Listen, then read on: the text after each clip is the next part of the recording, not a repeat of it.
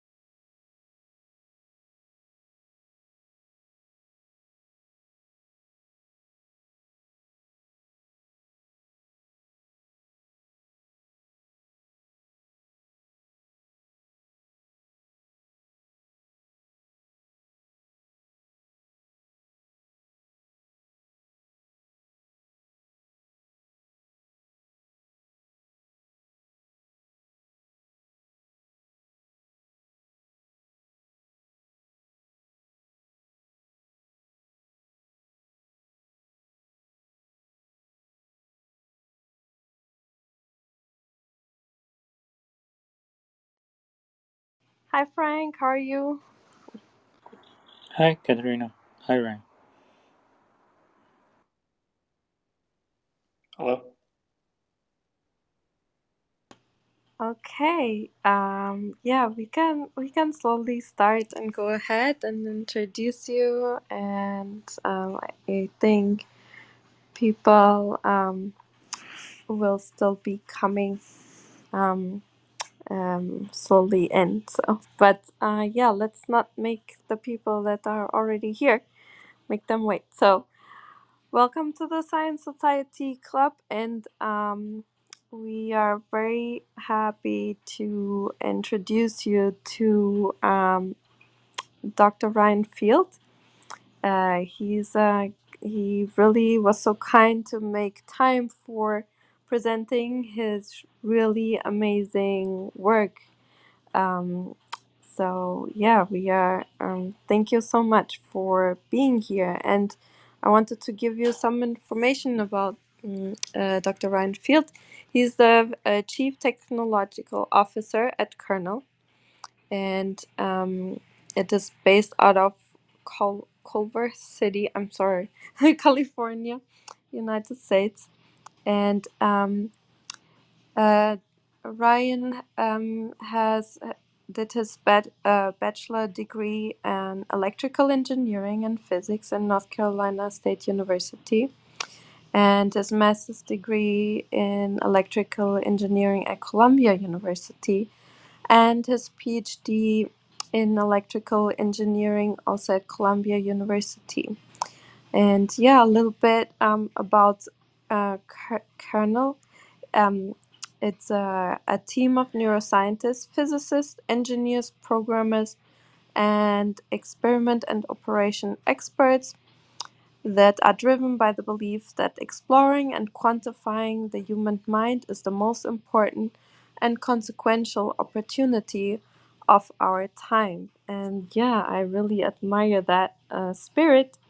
And with that, welcome Ryan to our club and thank you so much for taking the time. Yes, thanks for the introduction and thank you for having me.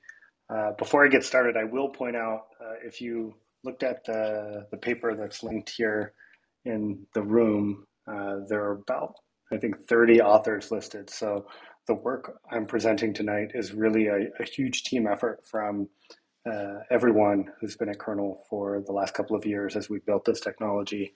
Uh, and our team is uh, just about 100 people now. So the, the company has grown, grown quite a lot. Um, so with that uh, out of the way, I'll go ahead and just give you a brief outline of what I'll talk about for, I'll try and talk for about 20, 25 minutes and then give some time for everyone to ask questions uh, that you may have in response. Um, so I'll start with just a little bit of background information about the technology and uh, how it differs from some other types of uh, brain computer interfaces or BCIs. Uh, I will walk through some of the characterization results in the paper and explain a little bit about what they mean, uh, highlight some of my favorite ones, and and you know uh, speak to the significance of, uh, of of each of them. And then at the end, I'll, I'll briefly talk about some of the results that we have from human measurements. So with that, um, I'll start just by setting the background here for the, the technology. Um, there, there are a number of ways that you can uh, measure signals from the brain. Um, there are uh, what I would call neuronal signals, or what are called neuronal signals, which are uh, as close to direct measures of the electrical activity of the neurons in the brain as they fire. So, uh, if you you think about groups of neurons, they're communicating uh, through transfer of charge, which creates these electric currents and generate electric and magnetic fields. And so you can use uh, techniques to measure the electric fields. Uh, this is commonly known as EEG, or you can use techniques to measure the magnetic fields. Uh, this is a technique called MEG. Um, uh, however, there's a, another indirect way of measuring brain activity or when groups of neurons fire, and that's by looking at hemodynamic signals. And the kind of fundamental of how hemodynamic signals emerge is that when groups of neurons start to, to fire, uh, they need oxygen uh, to, to do the work that they're doing. And so your uh, cardiovascular system provides uh, oxygen local to, to the groups of neurons that are firing. So you get a fresh uh, kind of what I, I, think of as fresh inrush of blood in the areas where your neurons are, are doing work. And activity is changing, uh, detecting changes in local blood oxygenation. And it's a, a, technique that's commonly used with either fMRI or uh, a technique called FNIRS or functional near infrared spectroscopy. And what I'm going to talk about for the rest of tonight is FNIRS, which is this uh, technique for using optics for measuring changes in blood oxygenation levels of the brain. So if you uh, want a very common example of how this works, you can look at the latest watches from both Apple and Fitbit. They include a device, a sensor, that allows you to measure blood oxygenation at your wrist. So they use uh, different wavelengths of light to measure the oxygen concentration of the blood at your wrist, and they give you some blood oxygenation percentage. Um, fundamentally, the technique that we're doing is very similar to that. So FNIRS generally uses two wavelengths of light, and these wavelengths are chosen specifically so that one is absorbed more by uh, oxygenate, oxygenated hemoglobin, and the other is absorbed more by deoxygenated hemoglobin. And so as the local blood oxygenation changes, these two wavelengths of light, um, the, the two wavelengths of light as measured by some detector nearby uh, will have their amplitude modulated. The, the, the intensity of the signal will change based on the local blood oxygenation. So this, um, this kind of absorption-based change in blood oxygenation has been around for decades. Uh, a lot of interesting work has been published on applications of FNIRS, so measuring the brain using uh, this optical uh, technique. And Kernel, uh, as a company, kind of identified a way to take uh, FNIRS and take it to the next level. And that, that method was uh, is called time domain FNIRS. So it's like using the traditional version of FNIRS, which is based on absorption. Uh, but now we're adding a time domain element to it where we use very short pulses of laser light and measure the, the photons that uh, propagate through the brain Uh, we measure how long it takes to get from where the laser fired to where the detector picks it up. And these types of systems have been developed in research settings. And the, the big advantage of them is that they provide more information than your traditional standard FNIR systems. Uh, this additional information is that not only do you get changes in absorption, but you also get to measure changes in scattering of the tissue. And so time domain information adds a new dimension to doing FNIRS measurements. Uh, further, because of the nature of this measurement, where you're uh, pulsing a very short pulse of laser light and then detecting how long it takes photons to come out uh, out of the head near the detector, uh, you get some information uh, from this time of flight about how deep the photons went into the head. And this is really nice because this depth information will allow you to separate uh, signals that happen in superficial layers, like our scalp, from those that are happening deeper uh, from the brain. And the brain is really what we're interested in. The scalp is just a, uh, you know, if, if you think back to the Apple Watch example, uh, the signal in the scalp will be very strong because you, you also have blood vessels in the in the scalp and your heart is beating, so you get this you know cardiac pulse, um, and so you want to be able to separate that strong uh, scalp signal from the the much weaker brain signal that happens underneath it. And so if if I step back and talk a little bit about the hardware that's been used for these types of time domain or time of flight systems, they've always been done in kind of a rack mounted type of system. And there's this quote that's on the uh, FNIRS Wikipedia page when it talks about time domain that, that I love. It's still there, and I, I don't want anyone uh, from kernel to go modify it. I, I want to see how long it stays up. But uh, the, the quote is time domain based devices are totally immobile, space consuming, the most difficult to make, costliest, hugest, and heaviest. Even so, they have the highest depth sensitivity and are capable of presenting the most accurate values of baseline hemoglobin concentration and oxygenation. So what we've done at Kernel is we basically canceled that entire quote. We've built Kernel Flow, which is a miniaturized and scaled version of the system that's designed to be wearable. It, uh, in our opinion, is the best non-invasive technology that could be built in a way that would enable the broadest uh, application of brain measurement to society.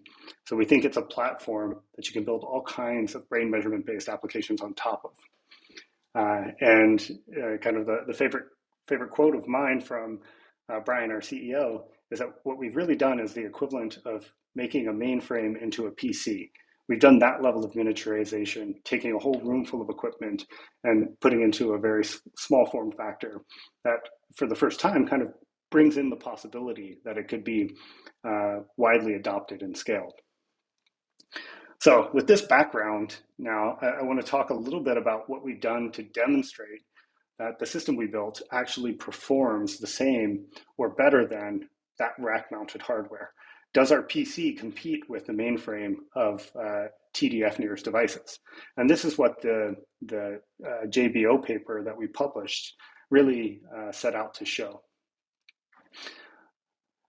So if you think about the brain um, and you know what it takes to measure it, uh, and you know take one step back and say, how do you characterize a system that's meant to measure the brain, which is this uh, biological system that's constantly changing, highly variable, and so hard to control.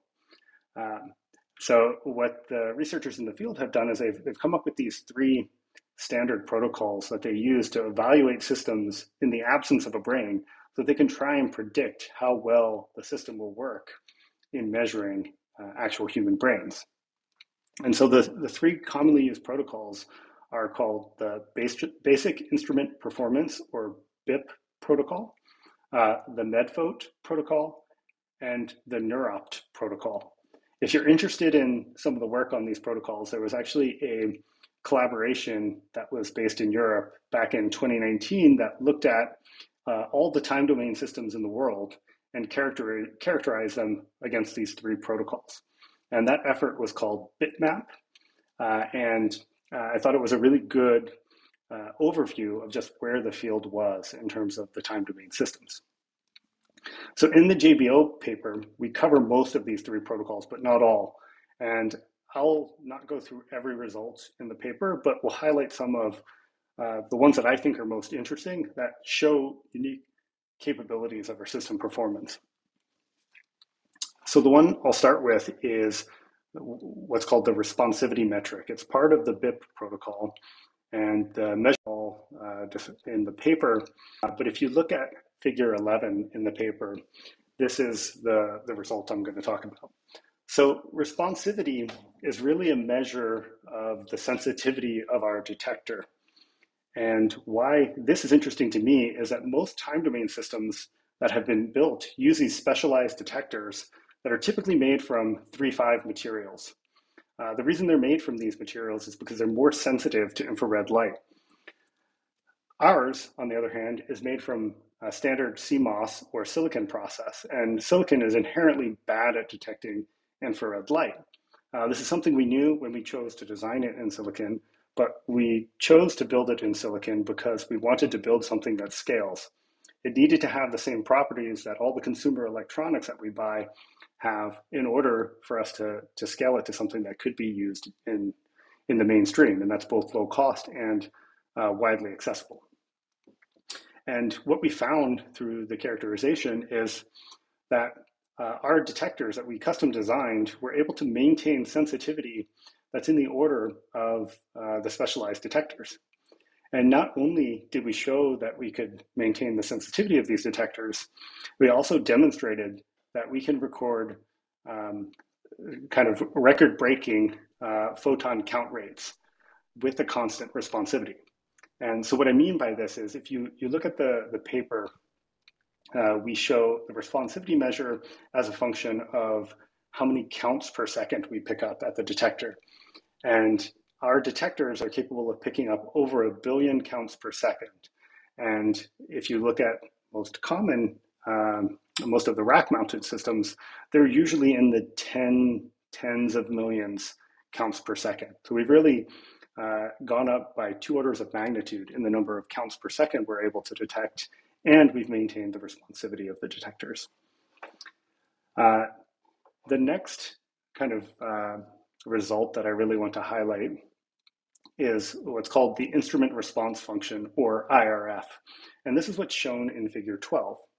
And the, the most interesting characteristic of this, for me, is the dynamic range that you can see in this plot. So we're able to achieve almost five orders of dynamic range in this um, uh, in this figure. And so what you see is the difference between the peak at uh, 10 to the zero counts uh, versus the, the noise floor before the peak, which is just above 10 to the minus five. So we've normalized every here, everything here to, to a value of one. So the peak is at one and everything else is normalized to that.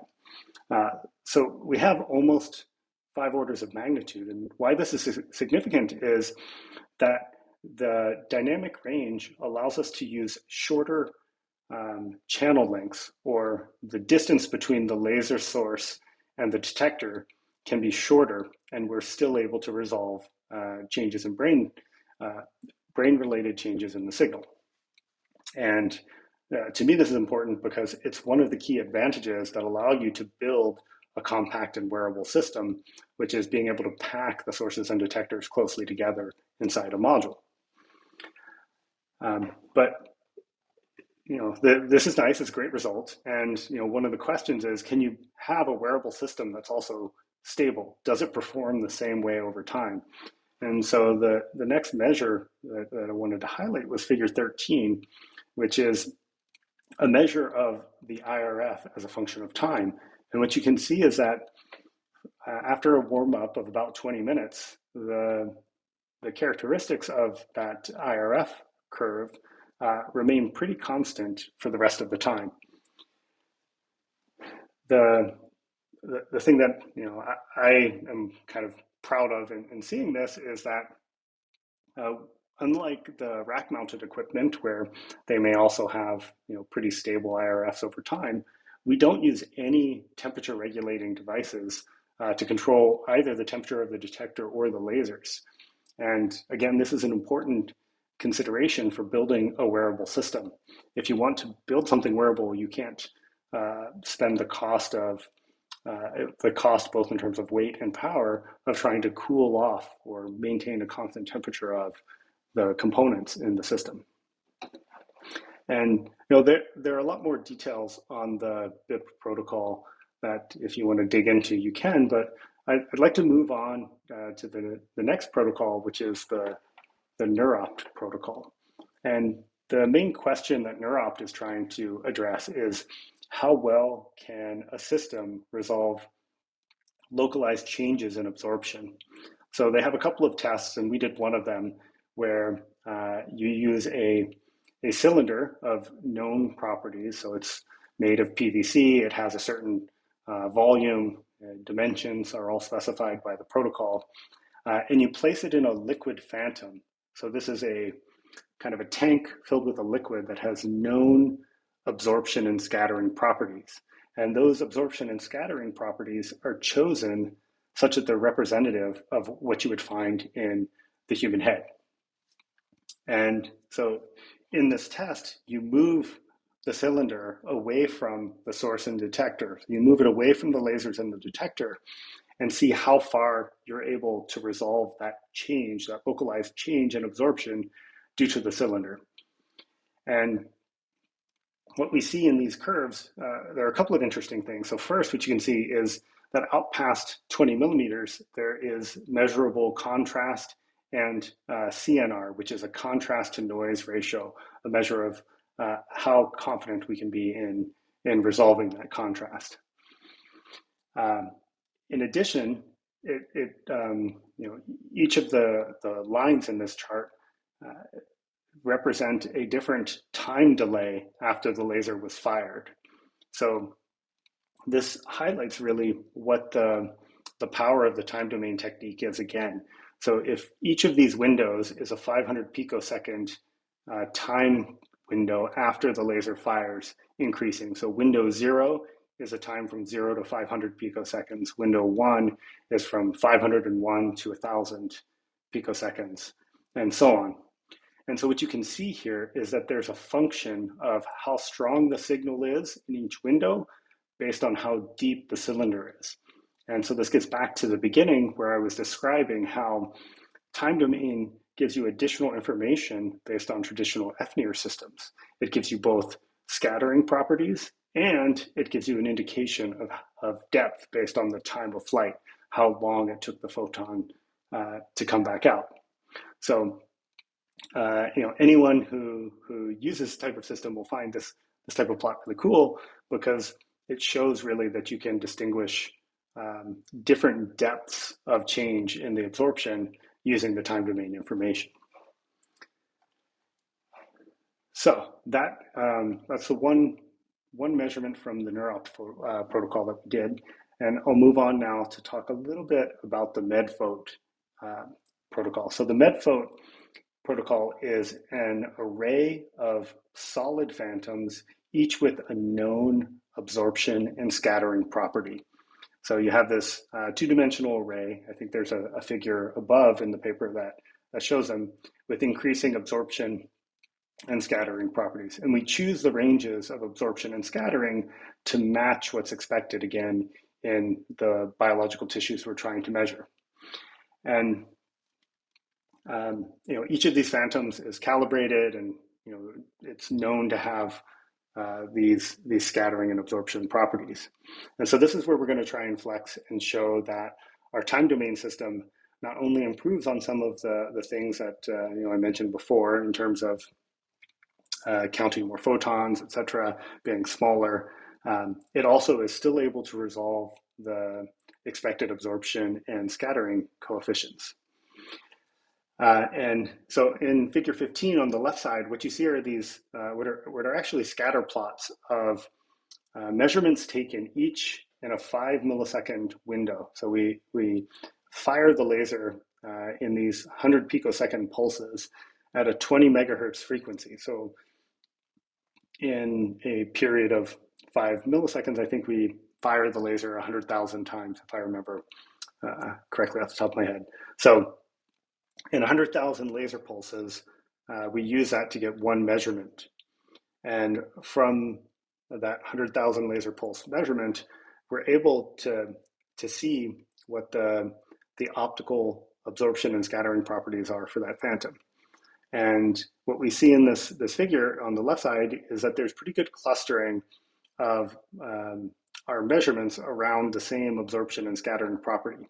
There is a slight deviation from the absolute expected value, um, but some of that can be explained by uh, you know, some of the errors that occur both in calibrating and the assumptions that go into to calculating the measured properties. So what we, we like to see is that they're tightly clustered. That means they're, you know, there, there's some amount of precision to this measurement and we're, we're able to reproduce it uh, in every five millisecond window that we, we record from. The other like positive result is that there's a good linear relationship between the measured expected values for both absorption and scattering. So that's what you see on the right-hand side. Um, so you expect as the you know the absorption scales up, you get a, a similar change in your uh, measured value, and and we do see that. Uh, so the deltas are good, the relative changes are good. Uh, we just have a little bit of absolute error in where the uh, absorption and scattering properties land. Um, and then if you kind of go ahead to the next figure, figure 16, we repeated one of the stability tests that we did early on. Um, well, it's actually a little different. So early on, uh, you know, 10 minutes ago, I was talking about the IRF stability, the stability of our system and how well it performs over time. And here, what we're looking we have a measure of a known optical phantom uh, and we're looking at how uh, how accurate we're able to measure that um, the both the absorption and scattering properties over time. And so we plot of measured absorption over a two-hour window. So we collected the data for two hours straight, and you can see uh, the estimated absorption for both of the wavelengths we use, which are 690 nanometers and 850 nanometers. Uh, and the uh, shaded regions show plus or minus 5%, so we're well within 5% over the whole, uh, whole time period. All right, so that kind of wraps up the stuff I wanted to highlight on the phantom data side. All of this is great, and it shows the characteristics of the system and that it's working as we expect it, and it kind of matches with the fundamentals of the time domain FNIRS uh, technique. Uh, however, what we really care about is recording signals from the brain of a human. And you know, while the paper mostly focused on the phantom work, uh, I want to switch gears a little bit and, and talk about what's at the end, which are the human measurement results. So the first uh, kind of important thing to look at is in figure 17, you can see this nice um, signal that shows, uh, you know, what, what looks like if you, you had asked me to draw like the, the waves in the ocean or something. What this is is uh, is a, a, heart rate signal from a person that's wearing the flow device. And the reason that I, I want to point this out is this is extremely rare for a time domain system to be able to domain systems integrate for about a one second measurement. So where I mentioned before, we're using 100,000 laser pulses uh, spanning a, a, time period of about five milliseconds. Uh, most uh, FNIRS, time domain FNIR systems, measure for a whole second.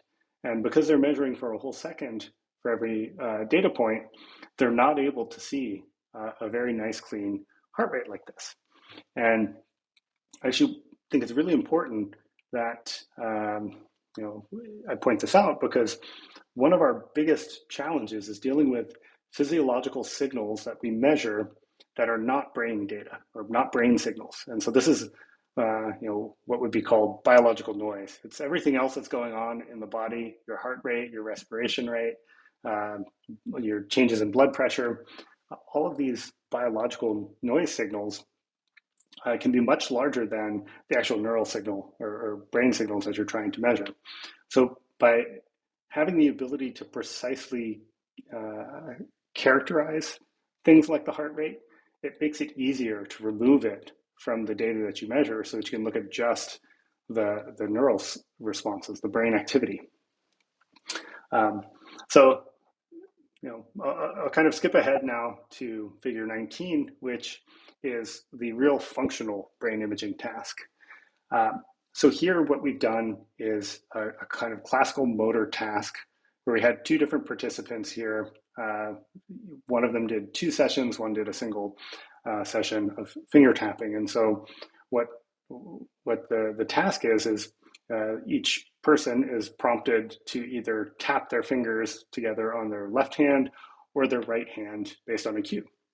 And it's well known and understood that when you use your right hand, the motor cortex on the left side of your brain will activate. And when you use your left hand, uh, the right side motor cortex activates. So this is a commonly used experiment because we know what to expect. Uh, we know that when the left hand's tapping, we want to see activation on the right side. So in the figure, uh, in the kind of center of the figure, there's this you know cartoon head picture, and we show the results for left minus right tapping. So this is when a person taps their left hand, what the brain activation looks like, minus what the brain activation looks like from when they tap their right hand. And you see these two localized areas on the left, there's a blue patch, which corresponds to a deactivation, uh, as we expect. So when they're tapping their left hand, the left side of their brain is less active. And on the right, you see this red patch, which it, it corresponds to an increase in activation.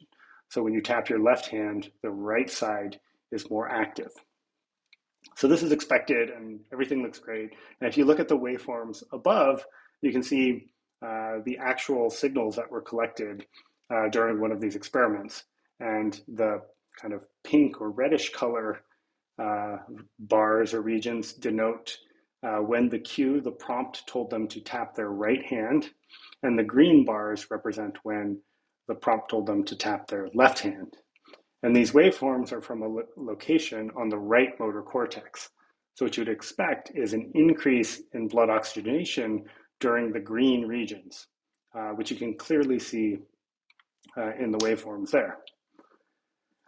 Um, and then similarly, you, you, kind of expect the, the reverse when the right, right hand is tapping.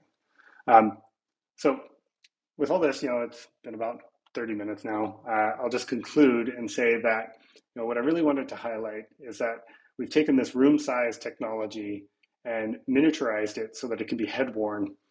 And not only have we done that miniaturization, we've also managed to exceed or maintain the performance of uh, systems that um, you know were previously state of the art. So uh, I'll just stop there and you know thank you for for taking the time to to listen to that and to kind of look at the work that uh, everyone at Kernel uh, has been doing. And I'm happy to answer any questions that uh, you all may have. Thank you so much, Ryan, for this really great um, guiding us through this really wonderful work. Um, it's so impressive, but I'll give everyone here um, a chance to speak. So go ahead, flash your mics or go in PTR. Um, yeah, hi, Serena, go ahead. Fascinating work. Um, really, it looks, you know, like you've just really nailed this thing. High resolution, tight temporal resolution um, is it is it the case in, in the takeaway from Figure 18 that you're you can go uh, you're getting measurements six centimeters in? And ah, okay, yeah. So Figure 18 is not into the brain; it's across the brain. So that is uh, how much measure, um, how much signal we measure from any one laser on the headset to any one detector. And so we have the whole head covered. So there's a range of spacings from, say, one laser will have you know some detectors that are 10 millimeters away, some that are 20, uh, some that are as far out as um, 60 millimeters. But what you can really see from that figure is that at about 35 millimeters away from the laser is where the signal um, kind of flat flattens out. So we're not really seeing any measurement beyond 35 millimeters on the head.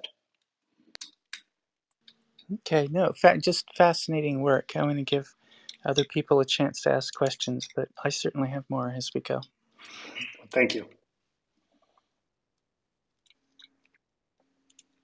Hi, Ryan. This is Dennis. I had a quick question. It's uh, probably out of scope, but I was wondering if there were any um, people that you had an opportunity to test this tech with who had COVID, or if you can see any sort of application for this technology to help diagnose uh, or treat people who are suffering with long COVID right now.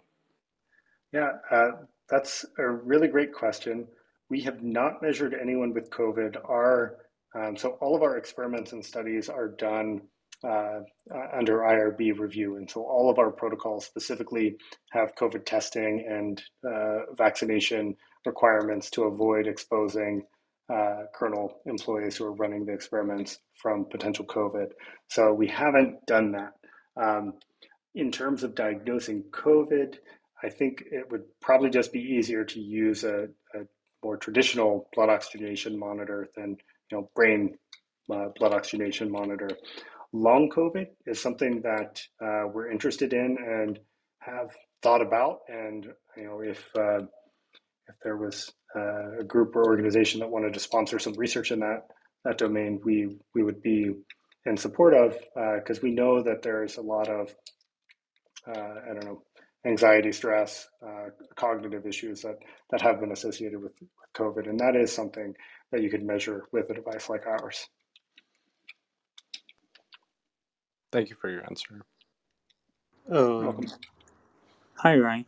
Uh, thanks for the uh, very uh, detailed uh, explanation of your excellent paper there. And I have two questions. The first of all, uh, in your uh, setup, uh, I mean, using the Apple Watch um, uh, example, which I, I saw their uh, flyers, they they use some sort of a, you know, there's an angle, oblique angle, to um, fire the laser and take the signal. So in your case, you have the sample, uh, your your light actually pen, I mean, go through the the sample, right? Or um, yeah, that's a, a, good question. So we we work in uh, what's typically called reflectance mode, uh, but the light is not actually reflecting off of the skin. What happens is uh, we fire the laser directly into the the head, and uh, you know you think of a laser pulse and just think of it as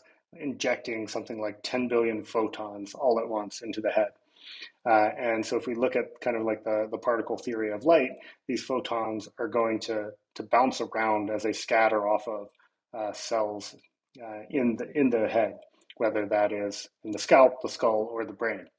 And so, so what you end up seeing is like this, it's a diffusion process really, where we inject all these photons at one point and uh, light diffuses uh, kind of horizontally, and very small amounts of it are picked up at the detector side. So for every, I don't know, 10 billion photons we put in, maybe we get, I don't know, 50 or 100 photons that we can measure at the detector.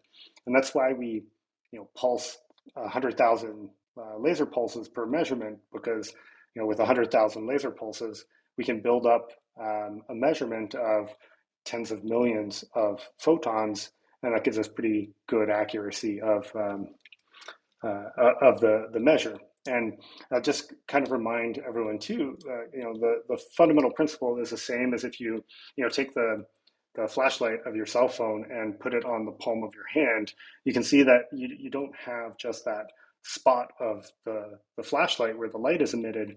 The entire hand kind of has this glow to it. And that's that's because of the same kind of diffusion process. You can see this in action where if you put light in at a, a point, it actually spreads out quite a lot through the tissue uh, due to all the scattering. I see. Thanks. And uh, my second question is the the shrink shrink. Uh, the I understand this is a, a collaborative work, but can you uh, comment on a, uh, what is the bottleneck that uh, uh, uh, you overcome enable you to shrink down uh, from i mean the earlier code you had i mean the, the previous you know bulky and heavy. Is the laser module or detector or uh, the chip or i mean of course going cmos probably is one uh, winning strategy right? Yeah so it's um, it's all of the above. So kernel really is uh, a full stack company. We have uh, people that work at every level from kind of like the single photon all the way up to machine learning. Uh, and so I, I actually started working on, you know, my, my PhD was in a similar technique doing time correlated single photon counting. So, you know, pulsing lasers of light and detecting these single photons as they um, they get detected.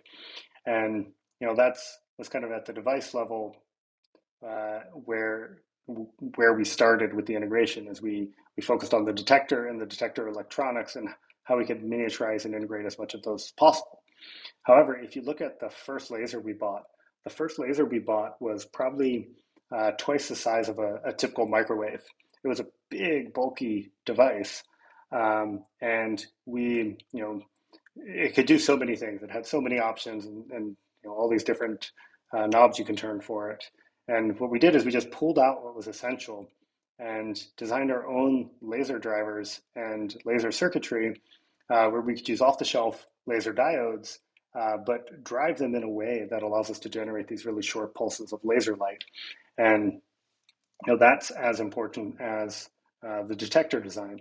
And then everything up, up the stack from there the microcontrollers that read the data, the signal processing that cleans it, the analysis that's done, even the way that the uh, the neuroscience is structured, the way we uh, you know generate and present the stimulus to see what the the brain re- reacts to it. Uh, all of that is kind of done by kernel in a in a very full stack manner. Thank you. You're welcome. question, Ryan. Um, it, is it possible to sacrifice like a temporal signal if you did something like a two photon approach, like with a longer wavelength. Uh, imagine because you're talking about very few photons out that maybe the signal would be very slow, but um, is, is there a way to apply something like that in a kind of compact format? Yeah, so um, two, two photon microscopy is really interesting um, because uh, what you're effectively doing is combining the energy of two photons that arrive at um, you know a, a, fluorophore or some kind of fluorescent molecule at the same time temporally. So you kind of have two photons at the same place, same time that give you twice as much energy and allow you to excite it. Uh, and that gives you that better depth penetration to kind of get down and focus where you want. Uh, this is a little different in that um, we, we actually get our photons spread out over many nanoseconds because each photon that goes into the, the, the brain is scattering around through the tissue before it comes back out. And you know, we choose the, the wavelengths of light, 690 and 850, uh, based on the properties of hemoglobin and it's like two states, oxygenated versus deoxygenated. We could go to longer wavelengths. We'd go to 1064 instead of 850. But the downside to that is that you then need a, an exotic detector again in order to measure those long wavelengths because the band gap of silicon uh, is uh, uh, such that you can't measure uh, anything beyond a uh, you know 1100 micron or 1100 nanometers about. Thanks. So, yeah, sure.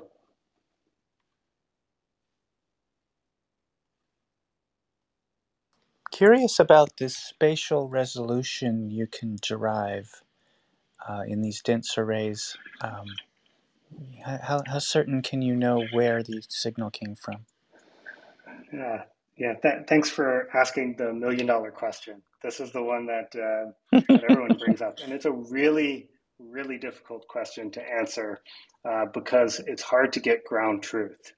Um, right? Like it's hard to know hmm. exactly how big of a volume was activated in the brain and you know to what extent you know how much of an absorption change was that so our best uh, our best proxy is to look at these phantom experiments which are uh, things like the nEUROPt protocol where we have a known uh, you know device and we look at our ability to resolve it uh, so i don't have a specific example or, or number to give you but i will say that fNIRS devices typically have uh, come up with clever experiments to show that they're able to get in the, the range of one to two centimeters resolution within the brain. So it's not the same resolution as you would get from an fMRI, uh, but it's you know within an order of magnitude. And you know when you kind of weigh some of the the benefits of being portable and lower cost and just generally more accessible, uh, maybe that's an acceptable trade-off for you. Well, I wonder if you know knowing certain uh, knowing the mapping between function and and regions, if you can build up uh, a spatial map of registration through uh, you know different types of experiments, having the subject do different things with different parts of their body or different types of you know language areas or um, other types of signals and you know derive a registration that's patient specific but then allows you to characterize um, more spatial resolution. Yeah, so if if you do have access to a scanner, an, an MRI scanner, and can do fMRI uh, with the same paradigm on the same subject and do co-registration between the FNIRS and the fMRI, uh, then you can compare if um, you know how close does the FNIRS data get to the fMRI data in terms of its uh, spatial localization. That's not something we've done, uh, but it, it is something that can be done. And people tend to look at things like um, retinotopy is a very uh, uh, common one, where you're looking at kind of the, the projection of the visual field onto the um, you know the, the back of the, the cortex, the occipital cortex.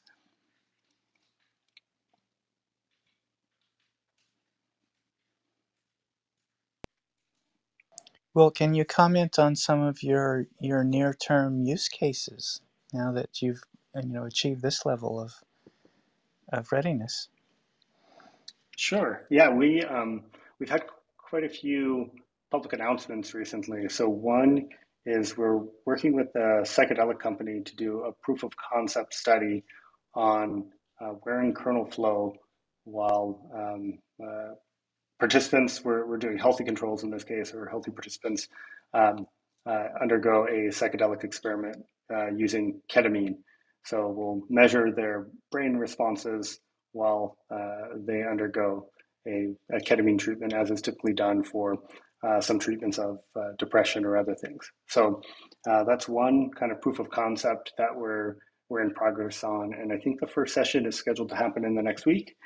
Um, the other, we have this uh, gaming study that we did with uh, a company that's actually based out of New York called State Space. They um, uh, spun out of NYU, I think, and they they make a first-person shooter training game called uh, Aim Lab, and one of the, the, kind of training tasks in it is called Grid Shot, and so we did a little demo with a, a professional gamer named Scump, who is a world champion Call of Duty player, and we measured his brain while he was doing this training program, and we measured our CEO's brain while he was doing it, uh, not being a professional gamer. Um, and so what we, we found is that there are differences between a novice and a professional uh, gamer's brain, and then we kind of recruited people in to do the experiment more and see, um, you know, if we could build up some group statistics to show what those differences are, um, and you know, w- which of those are statistically significant. Uh, so that's our gaming study. Uh, we're in the process of uh, starting up a. Oh, oh, we also have an ongoing attention study, which looks at uh, meditation and its effect on uh, mindfulness or mind wandering. So being able to measure changes in uh, focus state or mind wandering state. Uh, we're about to start an emotion classification study. So can we measure signatures of the brain that become apparent when uh, a person either views a emotional video or listens to an emotional uh, soundtrack. And here again, we're we're using labeled uh, clips, whether video or audio, uh, to kind of have this ground truth of of what is um, you know, what what the expected emotion is. So we can use that to build a classifier and use brain brain data to classify emotional state.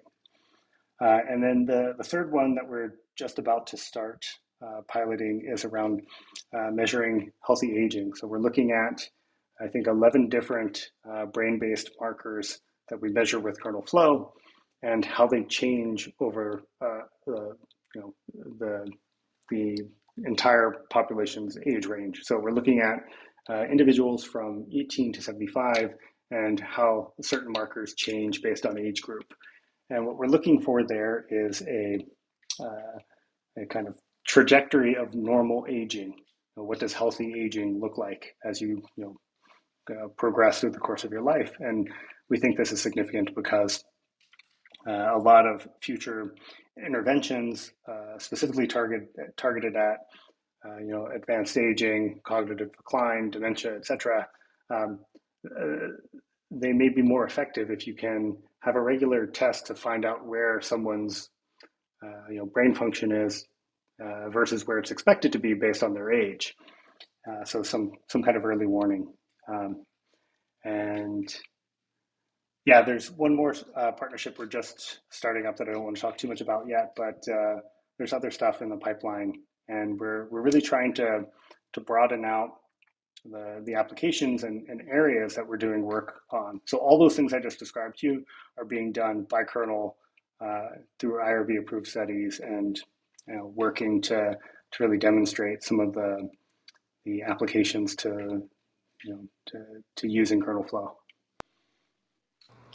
Um, yeah, I wanted to ask, so what is more or less the estimated cost of the device? And do you think, because we you talked about um, using it maybe for diagnosis or pre-diagnosis, mm, you think it's brought like it's it's in the um, in the range that like primary care doctors could just you know and people starting in their 50s or so screening for parkinson or you know like use it in general large population for screening for for neurodegenerative diseases Yeah, uh, that's a great question. So right now, uh, our devices, uh, we're, we're currently in low production volume. So we're producing around 100 devices this year.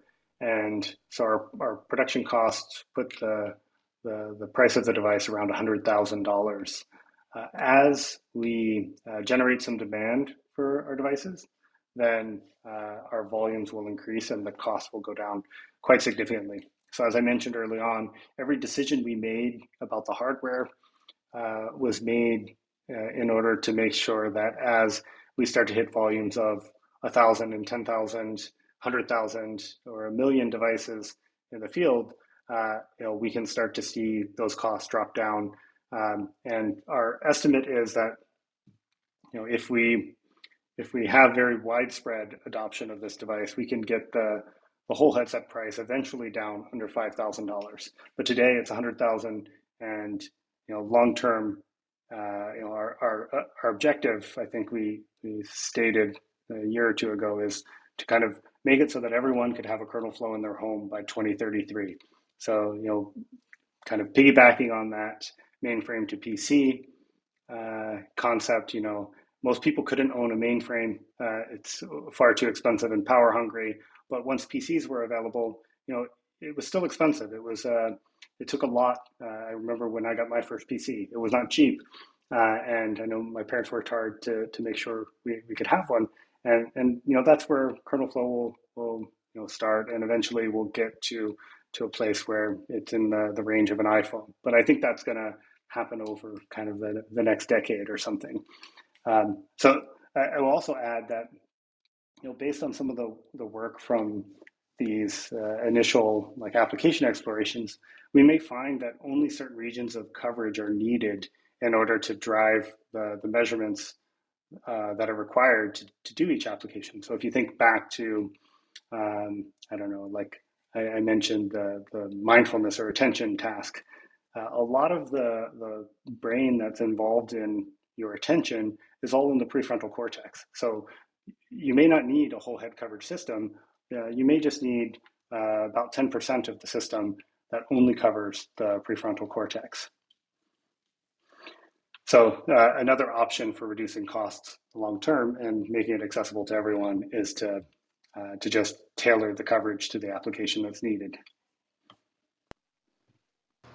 another question since we are on clubhouse and there are a lot of transhumanists singularity all kinds of people here on clubhouse Mm, I was thinking, so um, could one could you is the data precise enough that you could basically over your lifetime record brain activity and once you lose basically your own brain capacities that mm, you have collected enough data to basically uh, uh, train a chip or some AI to take over what usually your brain would do. Do you think that's also something? Are people approaching you um, uh, from this uh, sort of world, basically? uh, no, not, not exactly. We haven't been approached by by anyone that's looking to kind of upload upload their brain. Um, so I think that um, you know I'll qualify this by saying I'm not a neuroscientist. I'm an electrical engineer and a physicist at heart. Uh, I've worked at a neurotech company for almost four years now, so I've I've got a, a kind of understanding, but by no means am I an expert in this field. Um, and, and what I would say in response to, to, to the question is that with FNIRS specifically, and, and in this non-invasive form that it's currently in, uh, we're limited to measuring just the outer layer of the brain, really. So there's a lot of brain that we're not able to access. And the reason that this is you know, effective as a, a tool for understanding things like cognition or pain or anxiety or stress is that uh, your cortex is involved in a lot of these functions, e- even if it's not the only thing involved. So you may have deeper structures in the brain that are uh, handling some of the, the, the processes associated with you know whatever the experience is, uh, and only a small portion of it is reflected in the cortex. So what I would say is that uh, you would have very incomplete information about the details of what you were experiencing.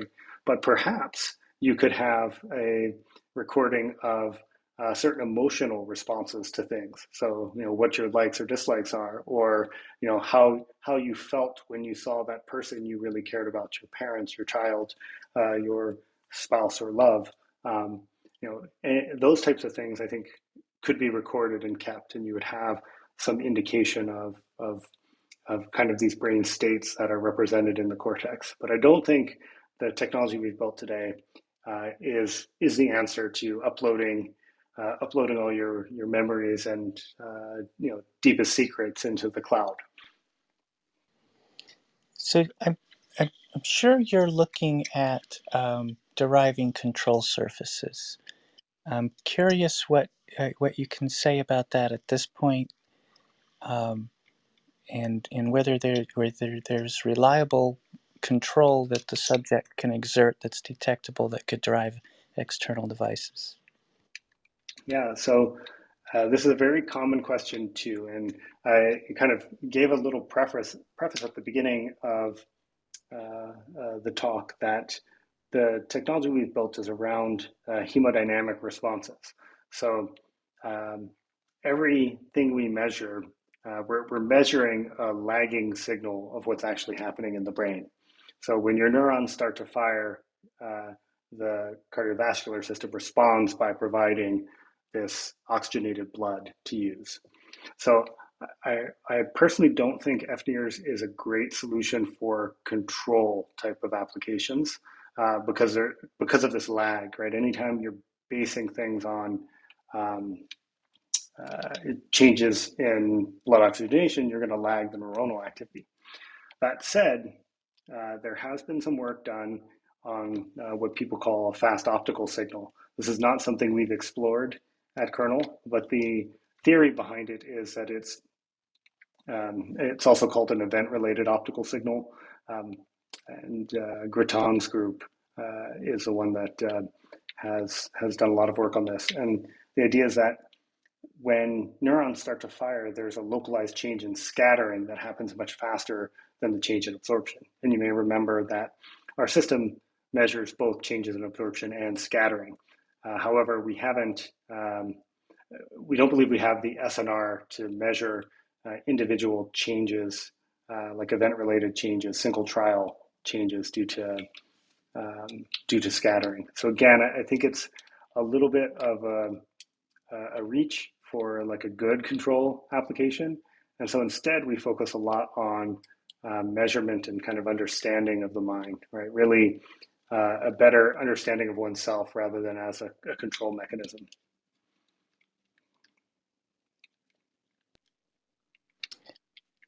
Uh, yeah, I have a couple Oh, questions. go ahead. Go. Hi, uh, Ryan. Thanks for spending time on with this uh, and with us uh, answering questions. Um, so I'm sorry, I have to admit I'm a little uh, unfamiliar um, with the specifics of the device. Um, so I'm curious about what the spatial and temporal resolution um, looks like, and uh, also I'm curious because you you were talking about uh, you know tracking hemo he, hemoglobin.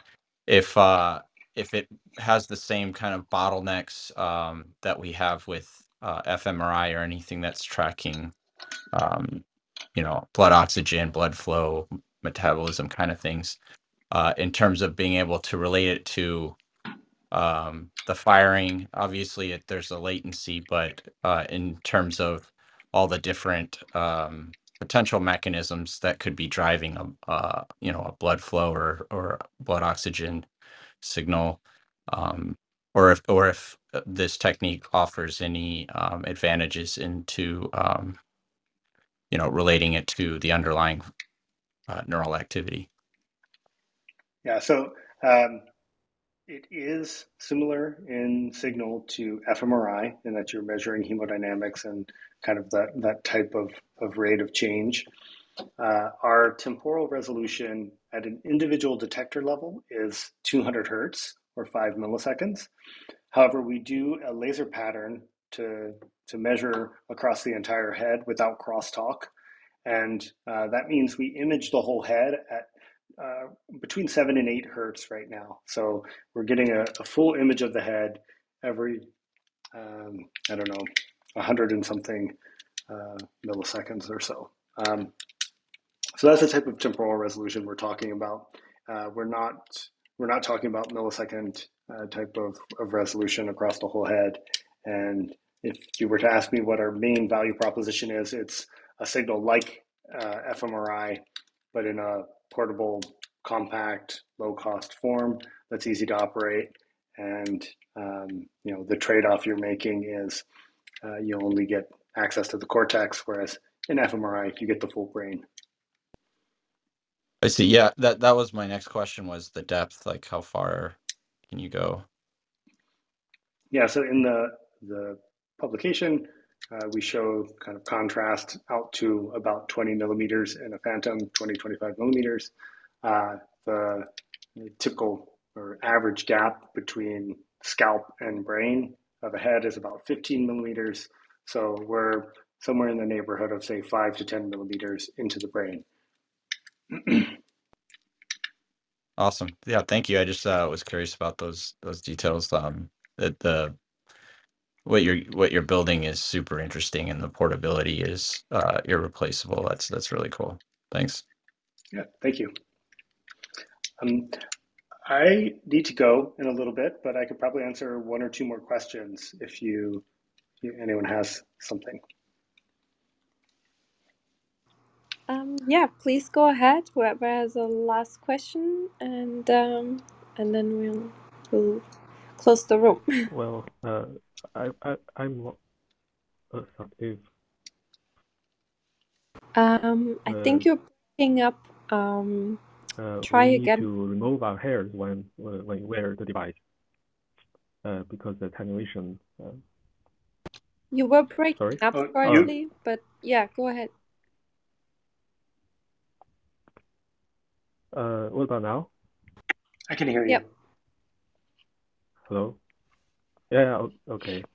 Um, so, uh, I'm wondering, w- when we wear your device, uh, do we need to remove our hairs? Because I think the hair is black or yellow or some color, it can attenuate the signal greatly.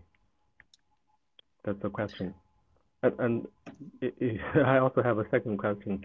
Um, so comparing the time domain measurement, what about the uh, frequency domain measurement like OCT? Okay, thank you. Okay. Yeah. So two questions. Hair, yes, is a uh, I would say, classic problem with fNIRS. Um, it's true of any FNIR system. If someone is working on an optical system and tells you that hair is not a problem, uh, don't trust them. So I will, uh, I will tell you right now, hair is a problem. And what we've done is worked really hard on the mechanical design of our system to make um, the the waveguides that we use to couple the light uh, to and from the head as much like a comb as possible. And the reason we make them comb-like is so that they can work through uh, the hair and you can get access to the scalp, uh, scalp even if a person has hair. So we um, we would appreciate, yeah, sure, if you want to shave your head, we'll get great signals. I, I promise you that. Uh, but we don't want to require that as a, a, a um, first step in using one of our systems. So uh, hair is a problem. Uh, dark hair is obviously the biggest problem. Uh, light hair is less so. Um, so yes. And then in terms of frequency domain, there are also frequency domain systems that have been on the market. Uh, still, I have yet to see anything that's been miniaturized, um, but they they use um, a, a delay measurement as the, the measurement, and you can also get both absorption and scattering properties from the, the frequency domain measurement. However, the, the big downside is that they're only able to assume bulk tissue properties. So, uh, unlike the time domain fNIRS uh, measurement, where you get this, um, you know, kind of full uh, time of flight curve that shows the average uh, you know time each photon has has traveled through the, the tissue uh, frequency domain system only have one thing that they're measuring which is this this phase change uh, there are other techniques um, are some groups working on uh, what's called iNIRS, so an interferometric uh, version of of a, a NIRS measurement system uh, the challenges with that, again, are really around miniaturization. I haven't seen anything compelling that uh, enables that technology to be miniaturized um, in a kind of scalable way. So there, there are tons of techniques for probing the brain non-invasively, and one of the, the reasons that Kernel picked time domain fNIRS is because we could check all these boxes. We get as much information as possible uh, we can build the electronics and the optics in a way that allows us to scale it up. And uh, you know, we see a path to kind of a mass market uh, system in the future.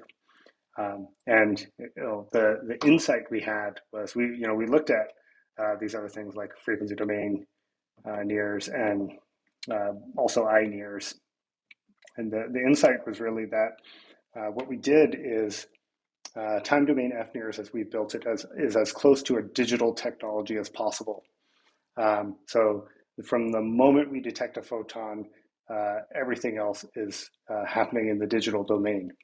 Uh, frequency domain system relies heavily on analog electronics, and so you add a lot of uh, circuit complexity to that measure. Uh, something like iNIRS adds a lot of optical complexity. So we tried to remove all of the complexity that we could and push it into the digital domain because we know that digital uh, digital things scale well, and so our technology is built to scale around all these you know digital things that our world has been built on in the last decades. Yeah, with that, I wanted, um, yeah, to um, thank you so much for giving this great presentation and for your amazing work. I think this will enable also in research so many more um, avenues that we can go uh, while people, you know, are moving around to have um, precise brain imaging is quite uh, amazing and, uh, you know, it's way cheaper. So I think also for research, this will be, um, you know, very useful and quite a breakthrough.